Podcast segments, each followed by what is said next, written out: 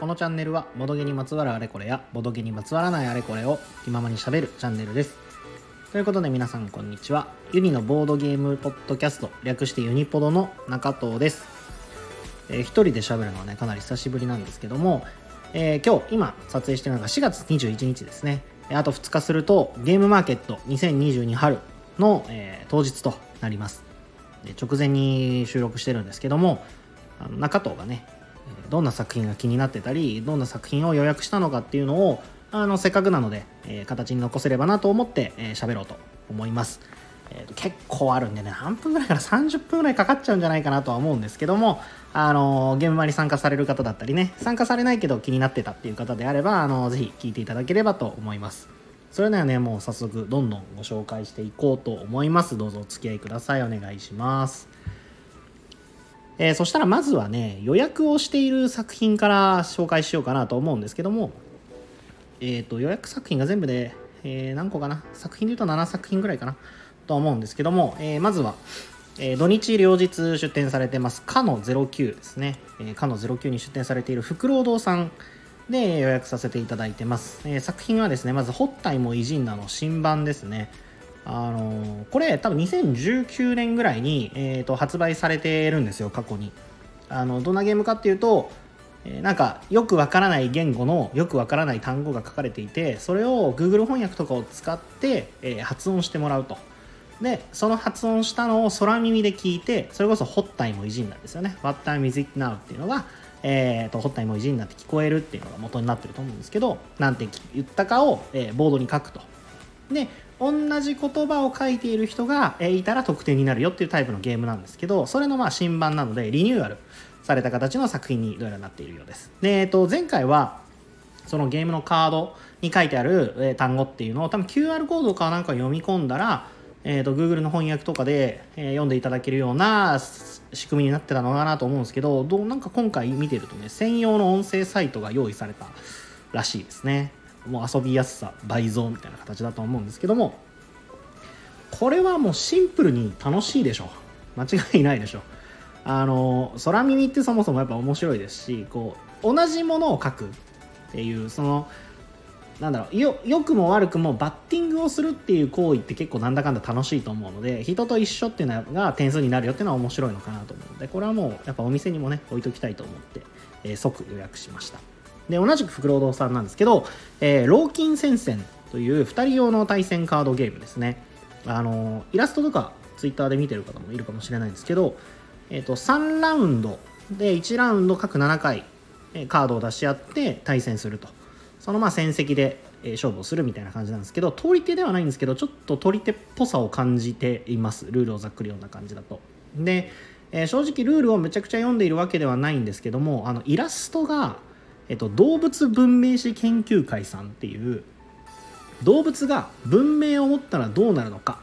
っていう、えっと、if ですよね、えー、もしそうだったらどうなのかっていう if の世界でイラストを描いている。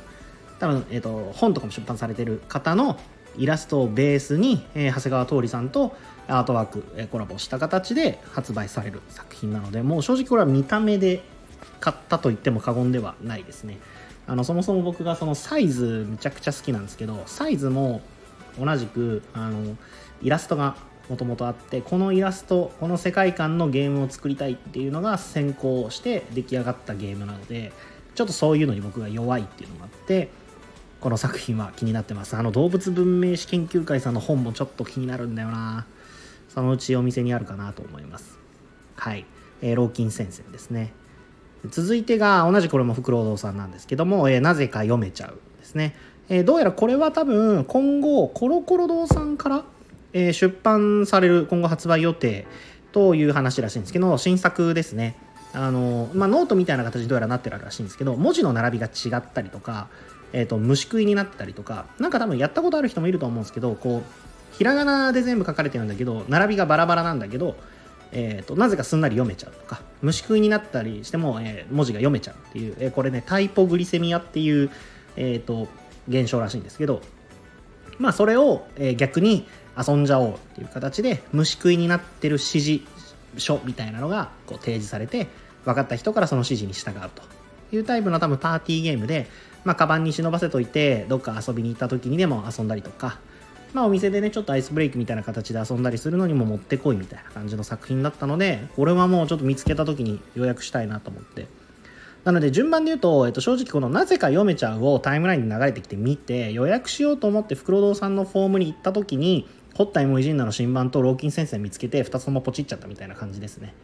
はい。まずこの3作品ですね。えっ、ー、と、土日どちらも出展されていて、かの09フクロウ堂さんの作品です。で続いてが、えー、これもどちらも両日ですね、えー、出展されている区の09、えー、チームラビさんと、えー、先発百中さんの、えー、合同ブースですかね。で出ている、えー、敗者の復活です。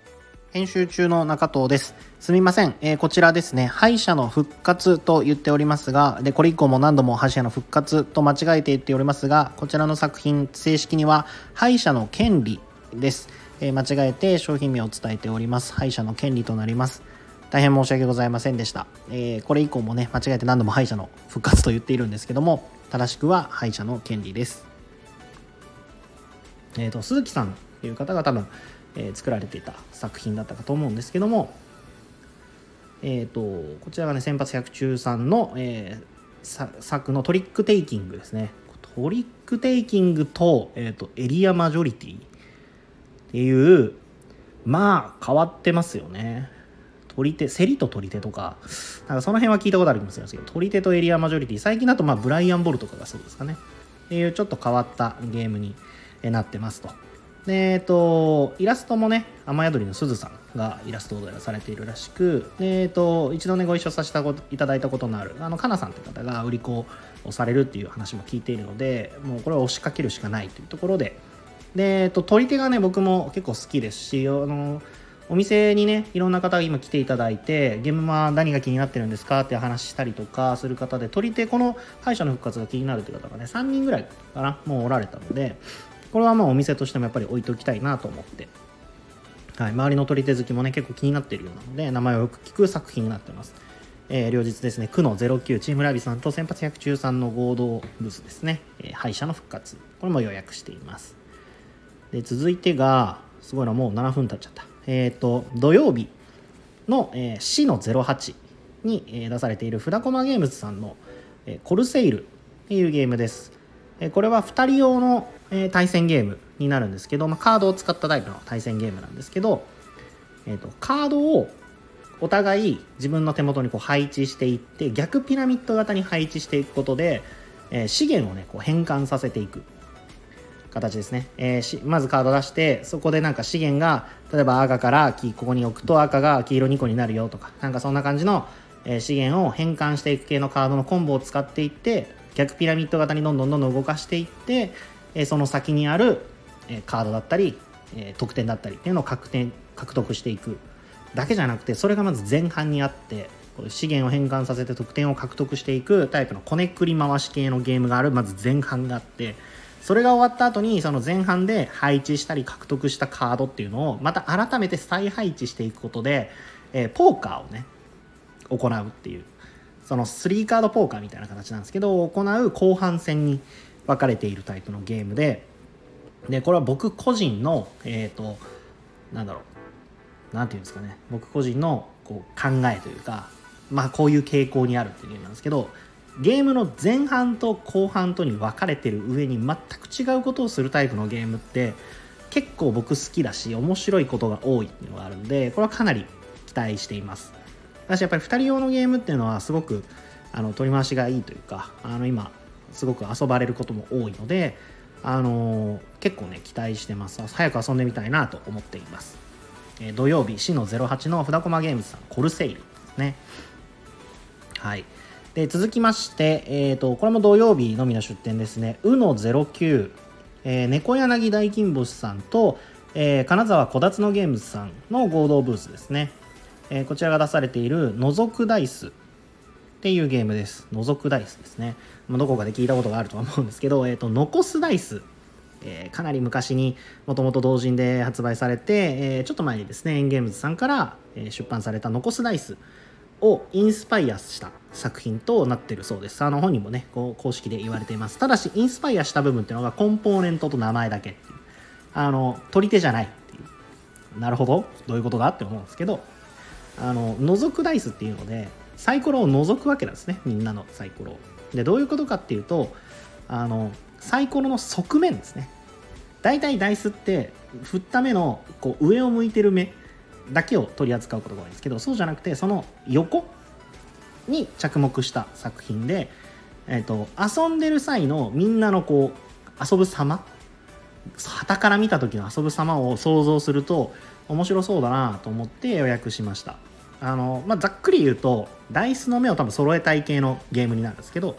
でもちろんカードとかで目を変更したりもできるんですけどそのメインアクションカードに書いてあるメインアクションの他のサブアクションっていうのを使うためには他人が選んだダイスの側面が何なのかっていうのが重要になってくると。なので自分の手番中じゃないダウンタイム中に他の人が選んだダイスの横が何なのかっていうのをみんながこう覗き合う。っていうタイム感じのゲームになるのかなと思ってて多分そのね、必死で横をみんなが覗いてる感じが、まあ面白いんだろうなと思ったのと、まああと、鉄板のね、イラストがまあ別府採算なんで、まあ買うしかないっしょって感じです。はい。え、覗くダイスですね。土曜日、うの09、猫柳大金星さん。猫柳大金星さんって多分読み方ってるんですけど、違ったらごめんなさい。猫柳大金星さんと、え、金沢小辰のゲームズさんの、え、覗くダイスです。はい。続いて、えー、これは両日の出店かな？え、ー、と、ケの02。ケの02の、えー、グラフィック365、365、グラフィック365さんの、えーと、作品でハムのサンドイッチ屋さんっていうゲームです。まあ、これはね、ゲームもまあ面白そうなんで、なんでもないですけども、何よりもコンポーネントがね、最高に可愛いんですよ。それ以外説明するの野暮なぐらいコンポーネントが可愛くて、ハムスターむちゃくちゃ可愛いんですよね。で記号マンもなんか揺れる感じのハムスターで超可愛くて、もうかわ可愛いしかない。トランプも出るんですけど、トランプも買います。まあ、どんなゲームかっていうと,、えーとね、パッチワークよろしく、えーと、サンドイッチの材料みたいなのがこう円形に並べられててそこを、えーと、ハムスターのコマが、まあ、回っていく形になるんですけど止まったところにあるサンドイッチのの具材をこう真ん中にサンドイッチがねパンが置いてあってそのパンの上にパンが多分3箇所ぐらいあるのかな？の上にその具材を選んだ具材を置いていきましょう。で、えー、今止まっているで、えハムスターが止まっている前3つ、まあ、1個目のサンドイッチを作る場合は前2つかレシピとしては。で2個目のサンドイッチ作る場合は前3つみたいな感じで、まあ、ちょっとずつ変わっていくんですけどえ作らなきゃいけないサンドイッチのお題がカードで固定になってるわけじゃなくて今ハムスターが止まっている前いくつかっていうのがえ作らなきゃいけない、えーと、サンドイッチのお題になると。で要はそこがまず1個面白いなと思ってこう目指すべきお題っていうのを考えながら自分でえっとね円形になってるんですけどこれね口頭で説明するの難しいんでぜひ YouTube でね動画があるんで見ていただきたいんですけどまあパッチワークだとそこにあるタイルを取っちゃうと補充はされないんですけどこのゲームはタイルを取った後に補充をしていく形で目標も自分たちで要は調整をしていくと。で、え、その目標を目指して真ん中に置いてあるサンドイッチのどれかがその目標になるようにこう配置していくっていうゲームになるんですけどえ途中でハムスターをハムスターがね勢い余ってねサンドイッチ食べちゃうんですよ。でハムスターサンドイッチの上にハムスターのタイルをポンって置くんですけどそのハムスターのタイルの裏面には、えー、多分食べ物が書い具材が書いてあるバージョンと書いてないバージョンがあってこれどういうことかっていうとハムスターが乗っているサンドイッチはもしかしたらハムスターがその具材を食べちゃって見えている具材よりも少ないかもしれないし少なくないかもしれないみたいな感じのブラフゲーになっていてこれもう口頭で説明するのちょっと難しいな詳しく。もうねだから野暮なんでやっぱ可愛いゲームです。それ以外はない。めちゃくちゃ可愛いです。これはねトランプも合わせて買いましょう皆さん。はいこれは両日ですね。ケの02ですね。グラフィック365のハムのサンドイッチ屋さんです。えー、あと予約している作品で言うともういくつかあるんですけど、えーと、これが土曜日のイの17、えー、シュピラボさんから出ている、え、プラネピタですね。これは、えーと、僕以前にもうクラウドファンディングで、えーと、始まってた時に支援をしていた作品になってましてもうすげえざっくり言うと磁石でくっつくタイプのカーリングゲームですね。あの動画とかねツイッターとかでも見られた方はおられるかと思うんですけどもうね間違いないんですよああいうゲームってやっぱり。面白い。アクションゲームはやっぱ面白い。であのお店ですね僕がやってるプレイフルプレイスにもアクションゲームはいくつかあるんですけども磁石で遊ぶタイプのゲームは、えー、か特にカーリングタイプのゲームは今まで持ってなかったのでこれは置いておきたいなと思ってえーと、支援していました。これをゲームまでね受け取れるようにしているので予約している形にはなるかなと思います、えー、土曜日イの17のシュピラボさんのプラネピタですね。で、えーと、最後ボードゲームではないんですけど、えー、こちらも土曜日スの17ですね。ボードゲームさん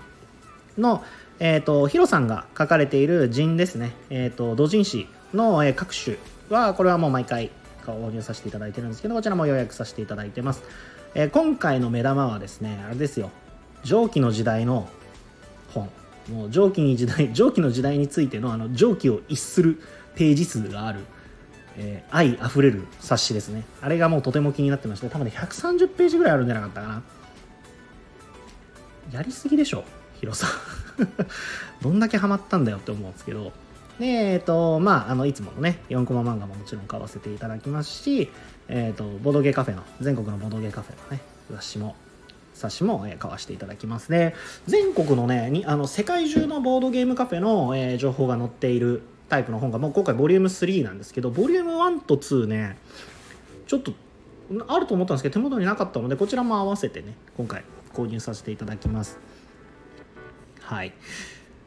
そんなところですかね。えっ、ー、と、予約しているものについては、えー、今現在ですね、4月21日の、えー、収録現在、えー、この辺になっています、えー、明日だったりとかにまた増えている可能性は大いにあり得るんですけどもこんな感じになってますまあそしたらねせっかくなんで30分ぐらい喋るって言ったけどまだ半分ぐらいなのでここからはえっ、ー、と予約をしていないけれども、えーと、気になっている作品だったり予約できなくてでも、え、ブースにお伺いして作品があれば欲しいなと思っている作品なんかを、え、紹介していければと思っています。さて、では、最初は、ここからはね、ちょっと、ごめんなさい、マウスの音とか聞こえたらごめんなさいね。パソコン見ながらにします。えっ、ー、と、まず最初ですね、えー、こちらも両日出店のブース様で、つの10番、えー、つの10の双子のライオン堂書店さんですね。えっ、ー、と、過去の作品で言うと、えっ、と、パスティッシュとか、あの、いつもね、作品がね、白押しでね、かっこいいんですよね。この作品で、えっ、と、ゲームブックのね、ウィンもブレーメンも多分僕もどっちも持ってたかなと思うんですけど、えー、今回はここの作品さんで気になっているのはベレズフォード邸のネズミっていう、えっ、ー、とオートマチックミステリーって呼ばれるなんかちょっとまた不思議なジャンルなんですけど2人用のコミュニケーション推理ゲームらしいですね。なんか今なんて言ったとかそういうことだったのかみたいな、えー、ミステリーの定番のセリフを叫ぶと自動的に推理が進むっていうちょっとねどういうこと？ってなってるんですけどこれはまあ2人用のゲームで、えーと、普通に僕の妻と一緒に遊んでみたいなと思って、えー、予約はしていないんですが、えーと、合わせてね気になっている作品が過去の作品なんですけども、えーと、今回予約受付はできないって書いてあってあったらいいなと思ってるんですけど、えー、と前回のマーダーデュエルですね。2人用のマーダーミステリーなのかな、えー、審判にかけられた像。ですね。これ、確か2人用のマダミスみたいな形のゲームだったと思うんですけど、えこれがね、在庫少数のため当日販売のみですっていうことなので、僕は正直、開店というか会場ですね、えー、して最初は、えー、双子のライオン堂さんに聞きたいなと思ってます。あの、もう一個のね、カラスのやつもあったと思うんですけど、あれはね、多分もう在庫がないのかな？あれも気にはなってるんですけど、ないのかな？はい。これは双子のライオン堂さんですね。気になっているのは、えっ、ー、と、オートマチックミステリーのベレズフォード邸のネズミと、えっ、ー、と、マダーデュエル、審判にかけられた像ですね。こちらの2つが予約はしていませんが気になっています。えー、続いてですね、えっ、と、こちら土曜日のうの14、ラナとパパと佐藤ファミリアさんのブースですね。ここはね、もうね、盛りだくさんなんですよ。ちょっとだからお財布と遭難っていうところなんですけどえっ、ー、ともうね全部ここの作品新作全部気になる。正直。まず、えーと、ラナとパパさんの方からなんですけども、えー、結構ですというゲームですね。えっ、ー、と結構ですっていうゲームなんですけどまずラナとパパさんってえっ、ー、ともともと,、えーとドキットアイスっていう、えトリックテイキングを作られた。方々ではあるんですけどもその取り手がねもまず最高に面白いんですけど今回2年ぶりの出展で新作ということで結構ですというゲームなんですけどちょっとねタイトルも面白そうなんですけどなんか相手の邪魔をしつつカードのマジョリティを狙って友情と裏切りの駆け引きってもうなんかそれだけで面白そうじゃないですか。で箱絵もね綺麗だしそのねこうやっぱ一回遊んで面白かったゲームを出されたデザイナーさんの作品ってやっぱどうしても気になっちゃうのでちょっとこれは注目しています。予約しとこうかな？3から5人で8歳から遊べてプレイ時間15分から20分でカードゲームででカードのイラスト可愛くて最高だよな。はい。まあラナとパパのラナとパパさんの、えー、結構ですというゲームですね。で、えっと、今度は佐藤ファミリアさんの方なんですけどもまずガニメデ戦記ゼロですね。多分これもねツイッターとかで結構あの話題になってたりもしたので見たことある方いると思うんですけど、えー、透明なカードを使って、えー、ロボットですね。オリジナルのロボット。えーと、右手左手バックパックの3種類の武器を施して、えー、ロボットを作って相手と戦うっていうタイプの、えー、ゲームなんですけど、まあ、無条件に面白いですよねこんなね。自分専用のロボをこう作ってしかもクリアカードに印刷されてるから合体したら分かるっていうね。もうそのクリアカード重ねたら面白いっていうのはもう過去散々いろんなゲームで実証されてますから。絶対に面白いんですよ。しかもロボットですよ。絶対おもろいじゃん。いや欲しい。これも予約かな。悩むな。で、えっ、ー、と、同じくですね、こう、僕はこっちが結構気になってるんですけど、佐藤ファミリアさんからの豆取りっていうゲームで、これむちゃくちゃシンプルなんですけど、絶対盛り上がるなと思ってて、えっ、ー、と、袋の中に入っている豆を何個取れるか宣言して、その通りの数掴むっていう、もう、ザ・そのままみたいなゲームなんですけど、なんか3秒かな？3秒以内に取りなさいと。で、多分、えっ、ー、と、形とかだけじゃ判別つかない特別な豆みたいなのが入っててその豆は1個3個分として数えるみたいなのが確かあったりとかするんだったかな？なんとなくそんな感じがあるんですけどこれはねもうスッと盛り上がれるいいゲームかなと思うのでで子供でもね遊べます。6歳から遊べますしね。人数も2から5人。レンジも広くて短く遊べるのでこれちょっと面白そうだなと思ってます。はいこんな感じですね。ラナとパパと佐藤ファミリアさんでえー、結構ですとガニメデ戦記ゼロと豆取りですね。はい土曜日のうの14です。やばいなこう終わらないな。はいで続いてが、えー、こちらも両日出店予定なのかな。えっ、ー、とケノ01 4等星さんですね。もう毎回面白いゲームをも持ってきていただくもう本当に最高のサークルさんなんですけども。えっ、ー、と前回はねスタンピードを買わせていただいたんですけども。今回はまた、えー、違うデザイナーさんですね、レイさんが作られている Name is Value っていうゲームですね。えっ、ー、とね、これは、えっ、ー、と、普段、毎週水曜日にですね、一緒にラジオをさせていただいている、えっ、と、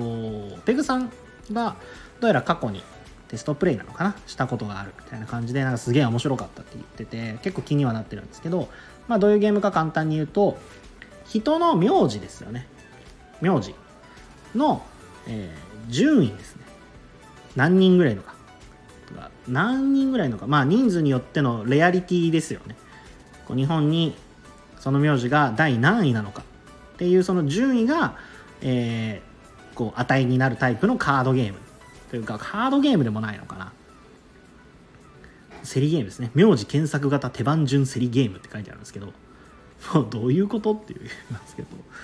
そう。なのでただ、えーと、ゲームの仕組みとして、えー、珍しい名字を書けばいいだけってわけではどうやらないらしくて、えーと、ラウンドごとに使える頭文字と、えー、バーストシッチですね。上位の、えーと、順位の上限がここまでだよっていうのがまあ設定されているから、えー、とバーストしないあまりにもレアすぎないっていう範囲でどれだけレアな名前にたどり着けるかというかそこを思いつけるかっていうのが、まあ、楽しみの一つなのかなっていうところですね。これはね結構面白そうだなと思ってます。なんかそんな名前あるんだとか思ったよりこの名前人数を順位高いねとか。なんだかんだ楽しいんですよねそれってね。大体みんな1回ぐらい検索してやったことあるんじゃないですかね。何位ぐらいとか。それをゲームにした感じですね、えー、4等星さんですね、えー、両日ケの01 4等星さんのネームイズバリュー。これも気になってます。であとは、えーと、先ほど予約している作品で書いてあったあのハムのサンドイッチ屋さんを作られている大塚健吾さんですね。あの過去だとシノミリアとかを作られている方のえブースです、えー、それこそ大塚健吾さんそのままの名前で多分ブース出されている土曜日イの12ですね。で、え、ー、と、さらうアバク。いうゲームです。あの紹介動画とかだけは今流れててゲームの詳細がね全然僕まだつかめてないんですけどえっ、ー、とイラストがね世界観とかを作ってるのがね僕の大好きな、ね、逆転裁判シリーズの方々なんですよね。もうそれだけで買うしかなくて。でシノミリアとか結構評判良くて2人用の心理戦って結構大塚さんなんか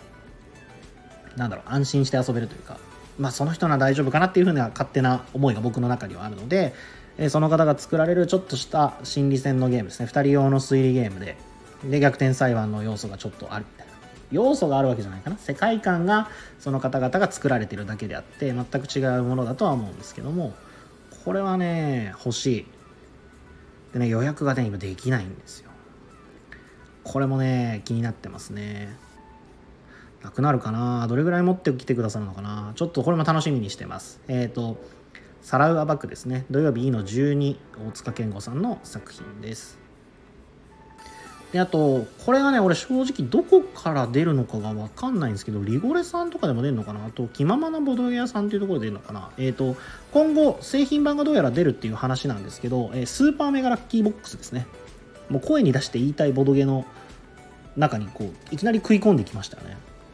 タイムラインとかでもめちゃめちゃ見ましたけどスーパーメガラッキーボックス。えっ、ー、ともう究極のビンゴゲームみたいな。もうビンゴゲームはもうこれでいいみたいな感じの話を聞きますけどとりあえずもうこんなスーパーメガラッキーボックスって言われたらももっと来たいです。ねこれはね絶対に買います。ゲームまで手に入らなかったとしてもどもうどうにかして手元に置いておきます。絶対に買います。これは。もうスーパーメガラッキーボックスって言いたい。もうそれだけのためにでも買います。はい、これどこで買えるの？どこのブースさんで結局出るのかがちょっと分かってなくて多分リゴレさんで出るっていう話はなんか聞いた気がするんですけど。はい。スーパーメガラッキーボックス。あの分かる方いたらここのブースで出るらしいですと教えていただけると。ありがたいです。こうねまだまだあるんですよね。恐ろしい。えっ、ー、と僕の大好きなデザイナーさんアートワークのデザイナーさんの別府サイさんね今回、まあ、今回のゲームまでもだいぶ荒ぶってらっしゃるんですけど何作品あるんだろう？め ちゃくちゃあるんですけどその中の一つのえっ、ー、とえっ、ー、とねこれは両日背の12ですね。ゲームの和さんでゲームの和さんかな？で、えっ、ー、と発売される死神プリスクール。っていう作品ですね。これもトリックテイキングなんですけど、え4と2の数字でこう何かが起きるみたいな感じのトリックテイキングですかね。もう取り手はも大好きなので、だし、別府イさんも大好きなので、で、別府イさん自体が取り手も大好きなので、別府イさんが作る取り手だったらもう間違いないでしょっていうふうに勝手に思ってます。買います。ありがとうございます。これは予約します。予約してないの？俺まだ。きっと予約します。はい。死神プリスクールですね。もう説明がどんどん短くなってしまう。いい。もう絶対に買うから。はい。死神プリスクールは、えっ、ー、と、ゲームノアさんの、えっ、ー、と、両日ですね。背の12です。こちらも気になっている作品です。であと、えー、今日ですね知ったというか見逃してたんですけど僕は絶対に押さえておいている押さえておきたい方なんですけど、えーと、倦怠期さん。大臣さんがのサークルですね。倦怠期さん両日かの17で出されている倦怠期さんなんですけども今回は新作でコンボトラックスっていう2人対戦のファンタジー系格闘ゲームっていうのを、えー、持ってこられるらしくてですね。えーと、今まで結構ね、えーと、ケンタイキさんっていうと僕のイメージだと取り手だったりとかっていうイメージが強いんですけど、競りゲーだったりっていうのが強いんですけど、2人用のこう対戦ゲームですね。で、一応紹介としては大富豪プラスラミー系っていう形なんですけど、こうカードをこう同じ数字とか連番とかで出していって、その、え、カードの組み合わせによって、え、コマンド入力みたいな形になっていて、その自分のキャラクターが、えー、技を出すと。いう形で対戦をしていくタイプのゲームらしいんですけど、これもね、予約は今できてないんですけど、予約できるのかな、当日までにわからないんですけども、えっ、ー、と、入手できれば、えー、欲しいなと思っています。ですかね。まあ、こんなところかな。あと、えっ、ー、と、あとね、気になってんだけど、カタログ見てめっちゃ気になってんだけど、何にも情報がないところが、あの、ツイッターをね、鍵垢になってて、もう、え、どこで情報を仕入れたらいいんでしょうかっていう感じなんですけど、あの両日オの22で、えー、出展されるえっ、ー、とこれ何て読むんだろう。フューフューレルかな？さんかな？が出される。ロロップっていうのがちょっと気になってて。これね画像も可愛いんですよ。色を選んでキューブを取り合い掛け算で競う落ち物パズルゲームですって。見た目可愛くて。これが商品なんだとしたらちょっと見た目可愛くて。で落ち物だから動きあるのかなと思ってるんですけどただね何の情報もなくて本当に気になってます。マジでもうあの情報を出してください。お願いします。やきもきしている。そう。多分ねきっとお忙しいとは思うのでね。ツイッターも見に行ってるんですけどツイッターも見れないのでまあ当日ブースをちょっと覗きに行こうかなとは思ってます。あとはえっ、ー、とそうですねマーダーミステリー。に、えーと、片足どっぷり使ってしまったのでえーと、今年のゲームマはちょっとまだミス大変なことになるなと思ってるんですけどまずスタジオオゾンさんが出されるブースのところではえ、ー、ともうおすすめしていただいて多分そこそこの量買うだろうなとも思ってますし、えー、同人のね作品で出される分とかも、えー、と結構気になってます。例えばブループリントっていう、えー、クリムゾンクリスマス。なんかね建築とマダミスを合わせたような作品らしいんですけどこれとかも気になってますしえっ、ー、と前回のゲームまで話は聞いて結局買わなかったんですけどなんだっけな箱の形が P みたいな形した変わったマダミスがあるんですけどあれの続編赤いやつだったんですけど今回青いやつがまた出たりとかするらしいですしマダミステリーはねもう一ジャンルとしてゲームマーケットにもしっかりとした大きいブースがあって買えるようになってるのでまあ結構そこで使っちゃうんじゃないかなと。あとえっ、ー、とねタンブルウィードさんが、えー、リアル脱出ゲームですね。えっ、ー、とまあ場所あの店舗型でされてるタンブルウィードさん。というところがえ持ち帰り謎をね結構持ってこられるらしくてそれもねめちゃくちゃ気になってますね。謎解き大好きなので家であの妻と一緒に遊びたいなと思うときっと買っちゃうんだよね。やっぱボードゲームもそうなんですけど遊ぶ相手を想像しちゃうともう気づいたら買ってんですよね。財布の紐がいるんですよね。なのでまあこれはお店のものとは別にねあの個人の買い物になるかなと思うんですけどちょっと迷ってますね。で、あと、そうですね、それこそあの今回トランプ、あの嘘のタバコ屋さんとかもね、出店されました。トランプ屋さんとかも来られるので、トランプのデックもね、ちょっと大変なことになるんじゃないかなと思ってますね。はい、もう本当に恐ろしい。恐ろしいです。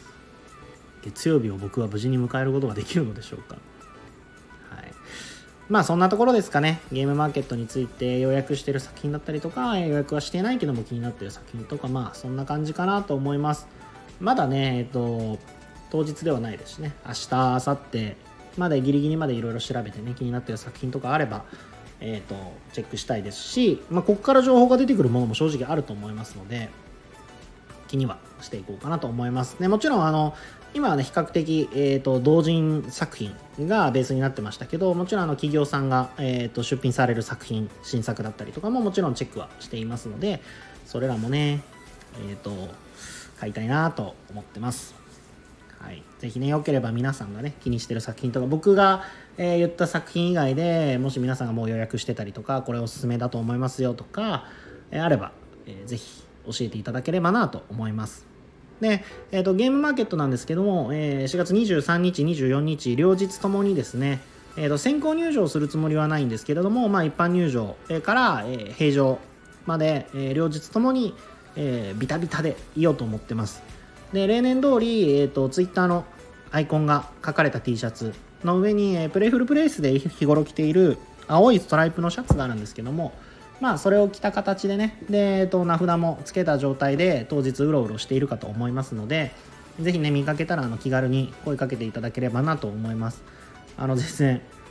あのマスクしてるんでね人相悪いかもしれませんが全然話しかけていただいて大丈夫です。またあの日頃毎週水曜日にねやってる、えー、ガヤラジですね。僕と、えー、菊蔵さん山さん、えー、ペグさんの4人でやっているガヤラジっていう、えー、ラジオ番組というかチャンネルがあるんですけども、えー、そちらをねえーと、やっていく上でピピタパンさんという方が、えーと、単に聞いてくださってる方なんですけども、え公式のねステッカーをなんと作ってくださいまして、えこのステッカーもね当日声をかけていただければあの欲しくない人にはもちろんあげませんのであのガヤラジ聞いてますとかステッカー欲しいですって言っていただければ喜んでお渡しさせていただきますのでもうぜひねあの声をかけていただければと思います。ゲームマーケットはもちろんね新しい作品だったりとか面白いゲーム探しに行くっていうのももちろんなんですけども僕としてはあの馴染みの人というか過去お世話になった方だったりとかそこで知り合った方に会いに行く同窓会みたいな場所ですし新しい人ともね出会いができる場所だとも思ってますので何かをきっかけにね、えー、話ができてこれからの縁ができればなと思ってますので、え、全然気にせず気軽にぜひ声をかけていただければと思います。はい気づけばもう30分も超え40分目前でしたが、え、いかがだったでしょうか？えーと、今回はねゲームマ直前ということで中藤の、えー、チェックしている作品についての放送でした。次回ね、また一人で喋るのちょっといつになるのかわからないんですけども、まあ、引き続き、ガヤラジだったりを、えー、聞いていただければ嬉しいなと思います。えー、質問だったりね、レターだったりもあれば、あの、ぜひぜひ送っていただければ、お答えしていければと思ってます。え今後ともどうぞよろしくお願いします。それでは皆さんさようなら。中藤でした。